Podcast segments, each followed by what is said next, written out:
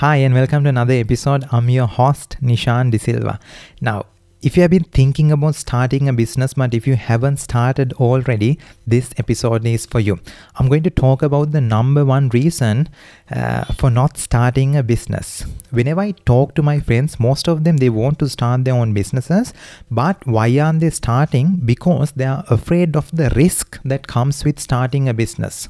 Yes, I agree starting a business is risky. I've been running my small business since 2018 and there's not a day goes by without me worrying about something.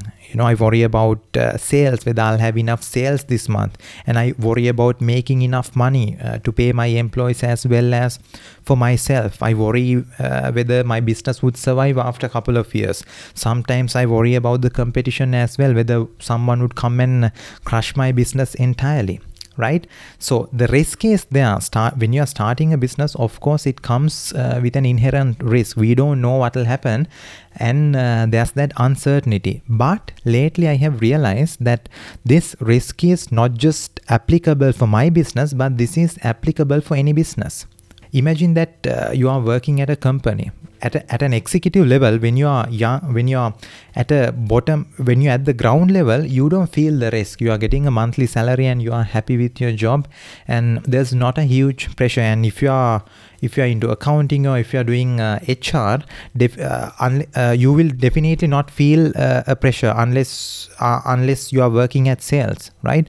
So when I used to work at uh, one of the largest companies in the country as an executive, I didn't feel the pressure. It was a fun time. I, I got a good salary and I didn't uh, feel any risk. But as you climb the ladder, you're going to feel the pressure. The CEO of my company, he felt the pressure, right? He was always worried about hitting monthly targets. He was always worried whether he'll have enough money to run the company. And this is why CEOs are getting 20 times a better pay than a regular executive. Sometimes we used to wonder this bugger comes to work late and he leaves uh, early, and we are the ones who are slaving, we are the ones who are putting in all the hard work, and we used to complain. But the CEO is the one who is always taking the risk. He is the one who is responsible for answering the investors, and he is the one who is uh, responsible for bringing in enough sales and money. So, that's why he or she is getting paid 20 times higher than you because they are the ones who are taking the risk.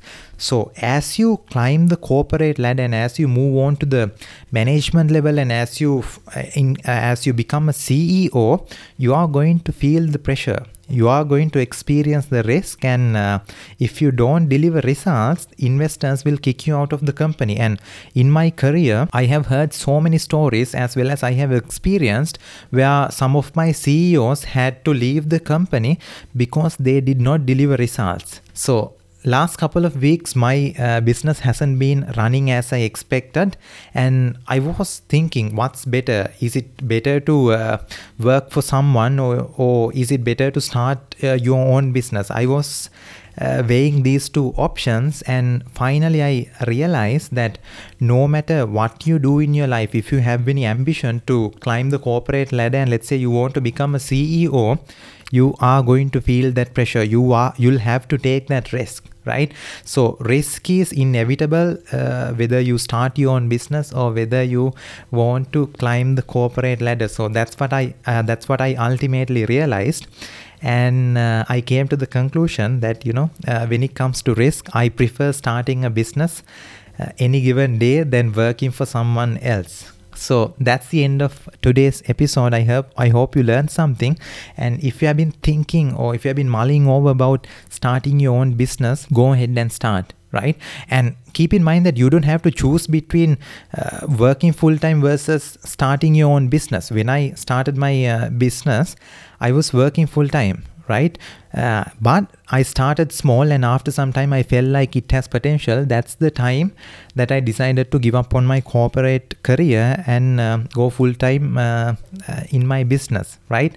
So uh, it doesn't have to stop you from starting a business if you are working full time start small. You don't have to uh, find a place and you don't have to launch a huge business with couple of employees. No. Start small. Do what you can. Take take some time and uh, you know step by step try to grow it while you uh, while you are employed. And at one point you'll realize that you just cannot do this on your uh, uh while working for for a for a company. That's the time for you to move on and go full time in your business so uh, that's the end of the episode today Thank you so much for listening. And if you haven't subscribed to my podcast already, uh, the name of the podcast is Nishan De Silva and it's available wherever you get your podcasts.